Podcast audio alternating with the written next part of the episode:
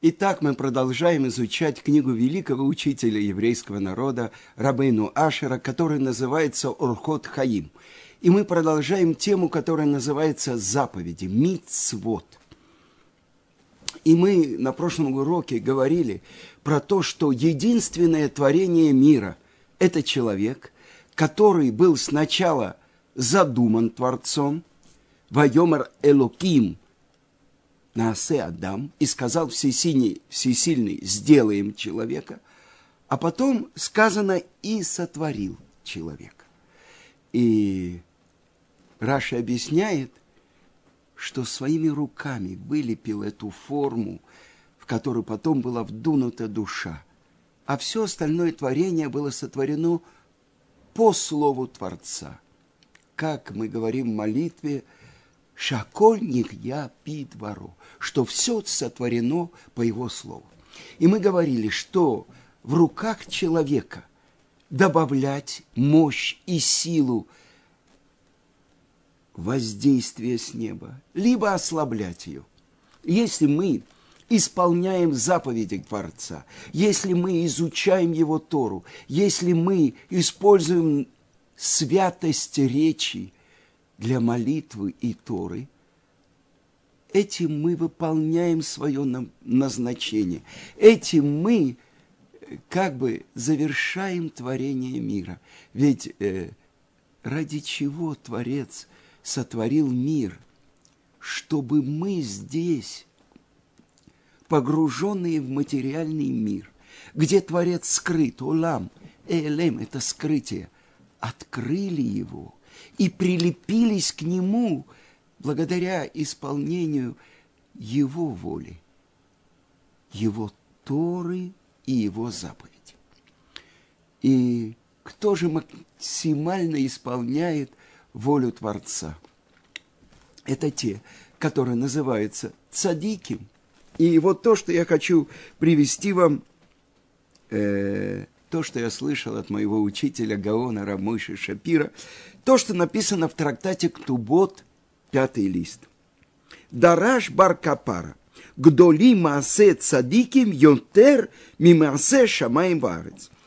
Э, более велики действия праведников, чем то, как были созданы небо и земля.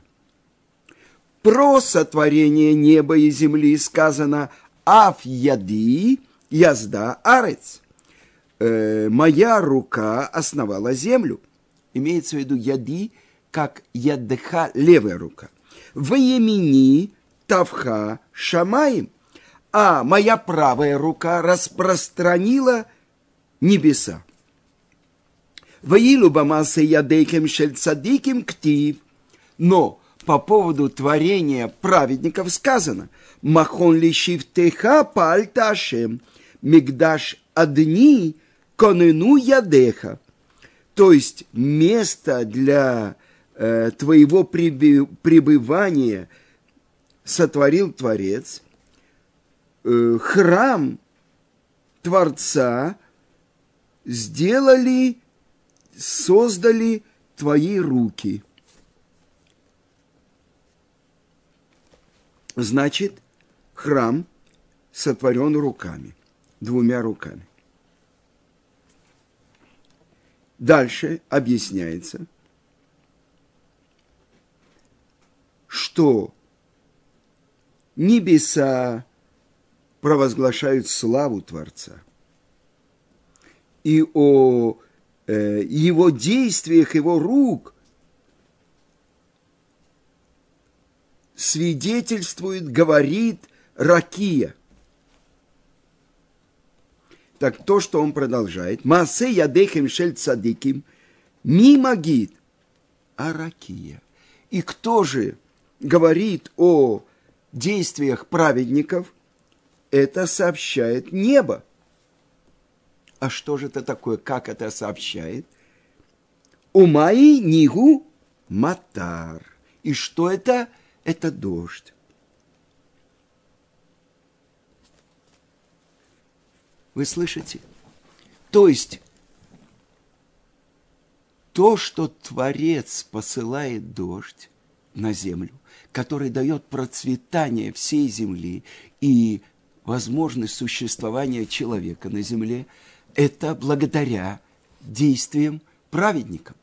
И эти действия называются действиями Творца.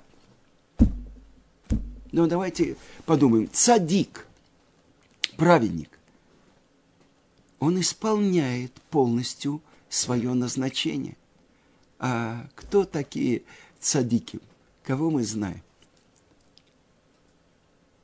Сказано в Мидраше, что шесть человек в нашем мире умерли не через ангела смерти, а благодаря поцелую ангела. И так написано в начале трактата Брахот, что есть разные виды смерти. Самый легкий – это поцелуй ангела, а самый тяжелый – это аскара, когда вытаскивают колючку из огромного с, э, груды хлопка вместе. Это то, как умерли разведчики. Это страшная смерть. Но шесть, которые умерли от поцелуя ангела. Кто это? Это наши праотцы Авраам, Ицкак и Яков. Это Моше, Аарон и Мирьям. Это те главы, которые сейчас учит наш, и, э, наш народ. Мы будем в ближайшую субботу читать главу Хукат. И открывает э, поучение отцов, что на трех основах держится мир. На Торе, на служении и на добрых делах. Аля Тора, аля вода, аль гмилут хасадим. И это три великих руководителей еврейского народа, которые вывели еврейский народ, привели к горе Синай, управляли им на протяжении сорока лет.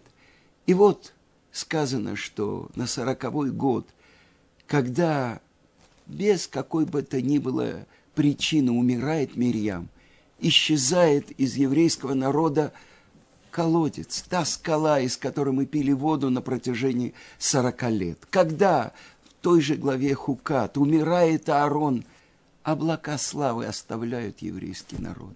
Те облака, которые шли с еврейским народом на протяжении сорока лет. Один облачный столб, который шел днем, а огненный ночью, одно облако и четыре облака, которые окружали нас со всех четырех сторон, нижнее облако, которое выравнивало нам путь и убивало каракурдов и змеев, и верхнее облако, которое защищало нас от палящих лучей солнца. И это было за заслугу Аарона. В чем же разница?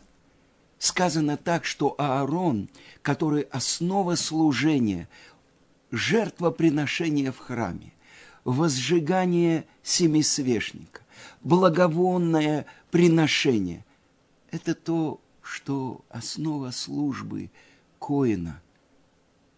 А ведь мы говорили, основа всех жертвоприношений, что все четыре уровня творения – неживая природа – это соль, растительный мир – это оливковое масло, э, это вино, наконец-то животное. И последнее – это человек, который кладет руки на голову животного, который приносится. Все четыре уровня творения, когда приносится жертва всесожжения, они возвращаются к своему источнику, к Творцу мира. Это благодаря служению Аарона Шхина, божественное присутствие находилось в мире. Это облака славы. Но когда был сделан золотой телец, облака славы нас покинули. И только когда Моше приносит вторые скрижали завета в Йом-Кипур, и мы начинаем строить переносный храм, когда мы приносим добровольное пожертвование, облака возвращаются. Это было в начале, в первый год после выхода из Египта. И вот это сороковой год, когда умирает Аарон, облака оставляют нас – потому что за его заслуги они были среди нас. А когда умирает Мирьям, колодец, вода, это добрые дела, когда Мирьям за какие заслуги ждет ее семь дней весь еврейский народ когда она недостойно говорила про Моше и была покрыта язвой царат. Потому что когда даже отец Моше, а великий праведник Левий, глава всех мудрецов, которые были в Египте, Амрам, и его жена, праведная Йохевет, после трех месяцев, когда они скрывали своего сына, и уже не могли больше его скрывать. Осмолили корзинку и положили его камыши, тростниковое море. Только Мирьям стояла там и ждала, какое чудо совершит Творец с Моше. Потому что именно она была причиной того, что Амрам вернулся и взял опять в жены свою жену, праведницу э, Йохевет. И они, Аарон и Мирьям, танцевали во время хупы своего отца и матери. А потом рождается тот, кто должен вывести еврейский народ из Египта. И вот сейчас они кладут его в Нил. Все, нет возможности его спасти. Но Мирьям, маленькая девочка, она не теряет надежды. Она стоит и смотрит, что, как Творец его спасет. И Творец его спасает. Дочка фараона достает его и говорит из детей евреев это. И она, Мирьям, предлагает ей привести кормилицу еврейку, потому что он не берет грудь не евреек. Праведница – за эти заслуги несколько часов, когда она ждет и не утратила веры на спасение Моше. Весь еврейский народ ждет ее. И вот без всякой причины, непонятно почему, она умирает. И колодец, вода, которая необходима в пустыне больше, чем где бы то ни было, оставляет евреев. Из-за заслуги нашего учителя Моше возвращаются и облака славы, и этот колодец. Но это испытание для Моше и Аарона, потому что не осветили вы меня среди сыновей Израиля, не войдете вы в землю Израиля. И множество комментаторов, великих мудрецов объясняют, в чем же был грех Моше и Аарона. Раши говорит из того, что он дважды ударил по скале, а не говорил с ней. Э, Рамбам говорит из-за того, что он рассердился и говорит, не из этой ли скалы вывести вам воду морим, бунтовщики. Море – это учитель, учителя учителей. А другие книги, Рамбан, объясняет глубокий смысл, что так как Моше и Аарон не сумели поднять еврейский народ на такой уровень, чтобы они были связаны полностью с духовностью. Поэтому приходится Моше ударять по скале. И это признак того, что даже войдя в землю Израиля, мы не останемся там надолго – а мы уйдем в изгнание. И это два удара, и это два разрушения храма, и это изгнание за изгнанием, это все страдания и изгнания Галута, в котором мы находимся, из которого мы надеемся выйти в ближайшее время, когда придет наш царь Машех.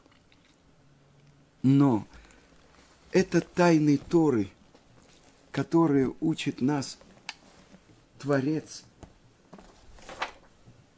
И я хочу показать вам э, то, что записано со слов моего учителя Гаона Рамыша Шапира.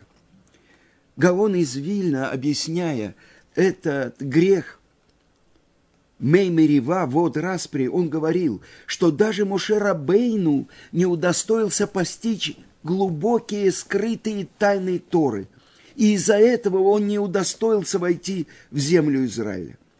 Из-за того, что он разбил скрижали, а вспомним, Муше Рабейну, разбивая скрижали, только потому, чтобы сохранился еврейский народ. И сейчас второй раз, когда он ударяет по скале.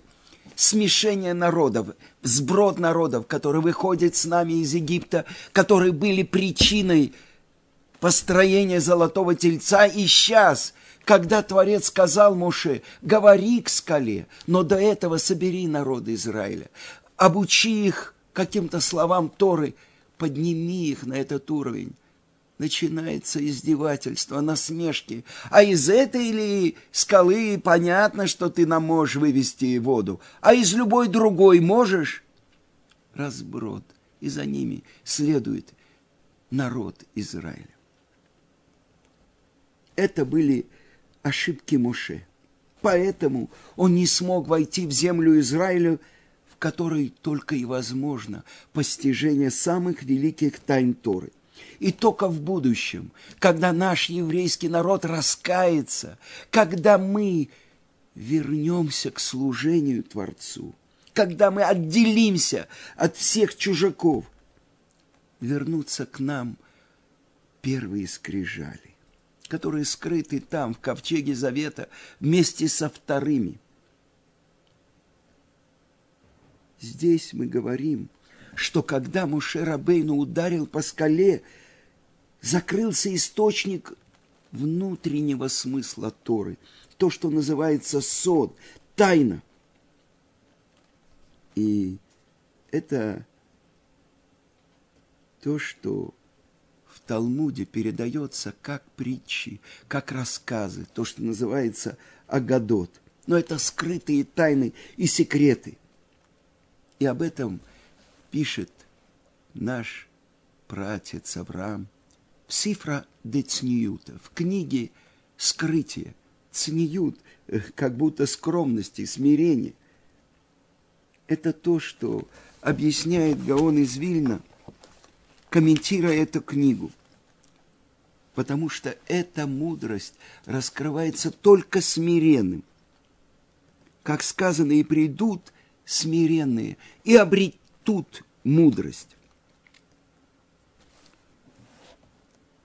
Это те тайны, которые может передать учитель только своему ученику и только намеком, если он сам мудрец и сам понимает. Это тот удар, который был обрушен на тот уровень, который называется сот, тайна, кабала. И она раскрывается только через намек и только понимающим. И вот то, что продолжает объяснять Гаон Рамойша Шапира Заца. Приводит Талмуд рассказ о Рабиушо бен Ханане, который был главой всех тех мудрецов, которые передавали тайны Торы. Он передал эти тайны, был одним из учителей Раби Акивы, а Раби Акива обучил этим тайнам своего выдающегося ученика, одного из пяти, которого он взял на старости лет, раби Шимона бар Йохая, тот, кто открыл нам тайный зор. Казалось бы, Раби Ушо бен Хананя, величайший мудрец, который был во дворце у царя, у императора, и он должен быть великолепным, красивым, также и внешне. Это бы соответствовало красоте и великолепию его мудрости. Но в Талмуде сказано, что Раби Ушо бен, Ха, был настолько уродлив, что дочка императора спросила, как такая великая, прекрасная мудрость может пребывать в таком уродливом сосуде. Но так как этот уровень тайны скрыт, она может раскрываться только через неприметные, даже некрасивые внешние сосуды. Если бы Муше Рабейну говорил к скале, то сердца евреев приблизились бы к, тар... к словам Торы, и не понадобилось бы скрывать их значение. И это касается прежде всего глубинных тайн Торы сод. И сказано, что в будущем, когда раскроются источники мудрости и осветит нас свет избавления, как сказано у пророка Ишаяу, и с радостью будете черпать воду из источников спасения, объясняет Рав, Рав э, Довид Кимхи, Радак. В этом строчке написано о раскрытии мудрости, которая сравнивается с водой. Учителя этой мудрости, они источники, а ученики, черпающие воду. Тогда мы получим те сладостные тайны, которые были раскрыты раньше и которые были скрыты в глубинах, из источников спасения. Он раскроет наши сердца через будущее избавление. И благодаря всем тем нашим страданиям, которые мы прошли в изгнании, откроются забытые тайны Торы. И это то, что сказано. Нихнас яин яца сот. Входит вино, выходит тайна. Это то, что мы ждем. Поколение пустыни было поколением письменной Торы, а тайны устной Торы, они раскроются в будущем. И это то, что сказано. «Привел меня возлюбленный в дом вина, а знамя его любовь. Это намек на 70 уровней постижения Торы. Но то, что я хочу вам еще привести, э, это сын Раби Шимона Бар Йохая, Раби Лазар, который вместе с ним находился в пещере, когда он скрывался от римлян, и вместе с отцом учил самые великие тайны Торы, которым обучал их пророк Ильяу. Но вот то, что написано в Талмуде, в трактате Танит. Э, э, события, которые происходили с Раби Элазаром, сыном Раби Шимона, э, который вместе, который называлась Мигдаль Гдуд, Гдор, он вышел после нескольких лет, когда он учился со своим учителем, и он ехал на осле возле э, реки и радовался великой радостью. Почему?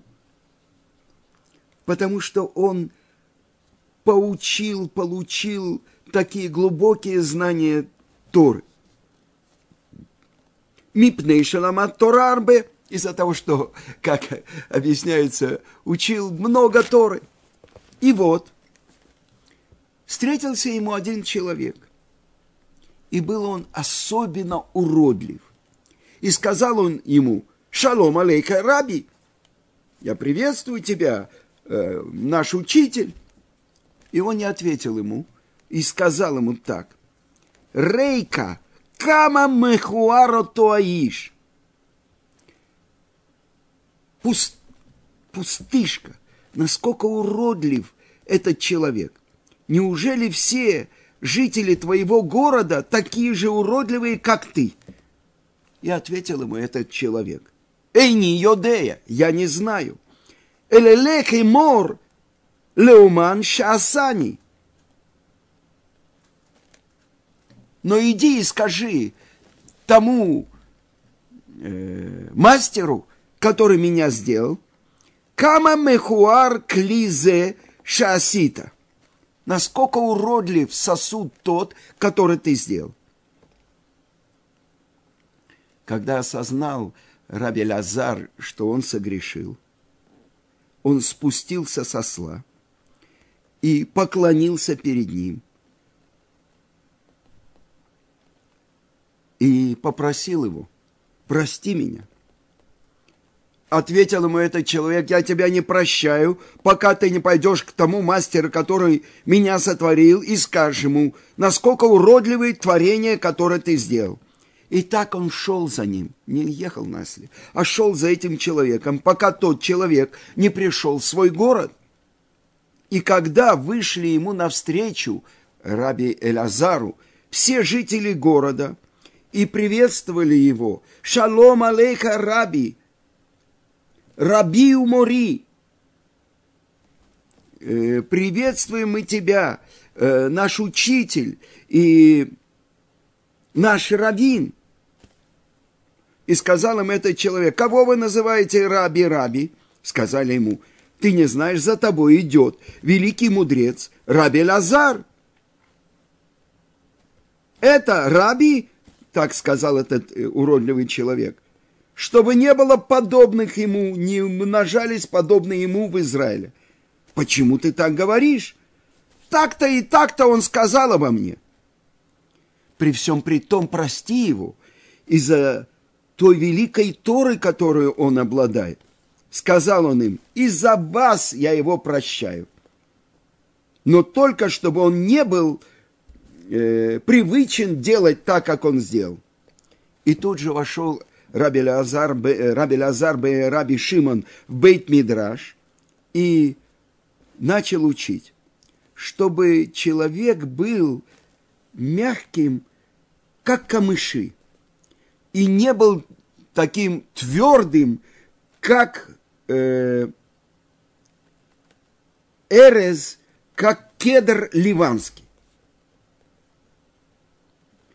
за это заслужил э, камыш, что из него делают перо, чтобы писать свиток Торы, Твилин и Мезузу. И почему я привел эту историю из трактата Таанит, 20 лист? Кем был этот уродливый человек? Объясняет это Раша и Тосвот, что это был пророк Ильяу. И он пришел, чтобы научить раби Лазара и раби Шимона то, как он должен себя вести. Что мы видим из этого?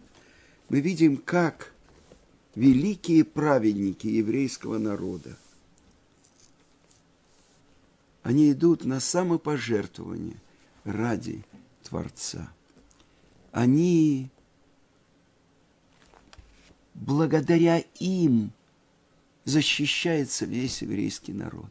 Сказано, что глава о красной корове и смерти Мирьям, они стоят рядом, приводит Раши слова наших мудрецов, чтобы научить нас, что смерть праведника, она искупает так же, как красная корова очищает от нечистоты мертвеца. Ведь праведники – они здесь, в этом мире, каждое мгновение добавляют силу воздействия Творца на мир, небесному воинству.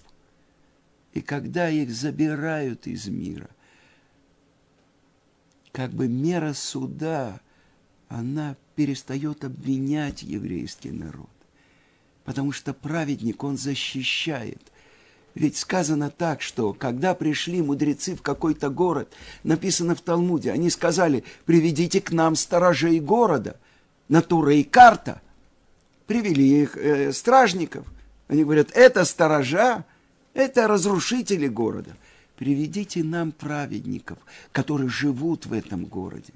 Что мы учим? Праведник, он своими действиями своими словами, своими мыслями. Он защищает весь еврейский народ. Давайте вспомним. Когда Муше Рабейну посылает разведчиков, он говорит, посмотрите, есть ли там дерево. Ну, какое дерево, надо было бы сказать. Какая там природа, какие там деревья. Нет, Раши тут же открывает. Дерево, человек как дерево в поле. Если там праведник, который защищает всю эту землю. Нет, говорят, Иов уже умер, и они как хлеб наш, они, нет у них защиты. Это то, что делает праведник в мире. Мы говорили с вами, что Творец сотворил человека речением, сделаем человека, а потом руками сотворив его форму. Праведники, что они делают? Они хотят подобными быть Творцу. Они здесь, в нашем материальном мире, своими, казалось бы, простыми действиями, они прилепляются к Творцу. Я уже говорил об этом, как мой учитель Равыцкак Зильбер, когда попросили у него, э, чтобы он дал благословение на трепет перед небесами. Он сказал, я не могу, это то, что человек зарабатывает всю свою жизнь и рад шамай. И когда один Бальчува очень расстроился, что он не получил такую браху, а ведь в Талмуде написано, все в руках небес, кроме трепета перед небесами. И тогда Равицкий сказал, ну что за проблема? Это ведь так просто. Надо каждое мгновение думать, что сейчас хочет от меня Творец. Человек, который живет так, который живет с Творцом, который может сказать «Едид нефеш ав арахаман», мой сердечный друг, Отец милосердный, который может так сказать. Тот, кто готов сказать, как сказал мой учитель Равыцкак Зильбер, который не мог оставить в лагере тфилин и танах, и мишнайот, и спрятал это в чемодан. А он знал, что это будет проверка. Он сказал, Творец, я делаю все, что зависит от меня, а ты сделай все, что зависит от тебя – если что-то невозможное перед Творцом. И дважды проверяли, и не подняли даже, чтобы посмотреть, что внутри. И сказали ложь, и сказали, это он из дома принес. Двадцать таких чемоданов валялось на снегу. А он прошел. Потому что тот, кто может так сказать Творцу, я сделаю все, что зависит от меня. Это праведники, которые в нашем мире – оправдывают существование неба и земли. Благодаря им спускается дождь на землю. Благодаря им мир продолжает существовать, хотя мир судится по большинству действий, как мы учили в Перке вот. Цадик и Содула, праведник, основа мира. И это их действия, их заповеди – которые защищают весь мир. Это их Тора, которой они посвящают свою жизнь. Это та тайна, которая заключена была Творцом, когда Он сотворил человека не только речением, но и своими руками, чтобы человек был подобен Творцу, чтобы он реализовал себя – через свои действия, поступки, то, что называется мицвод, и через свое раскрытие Торы –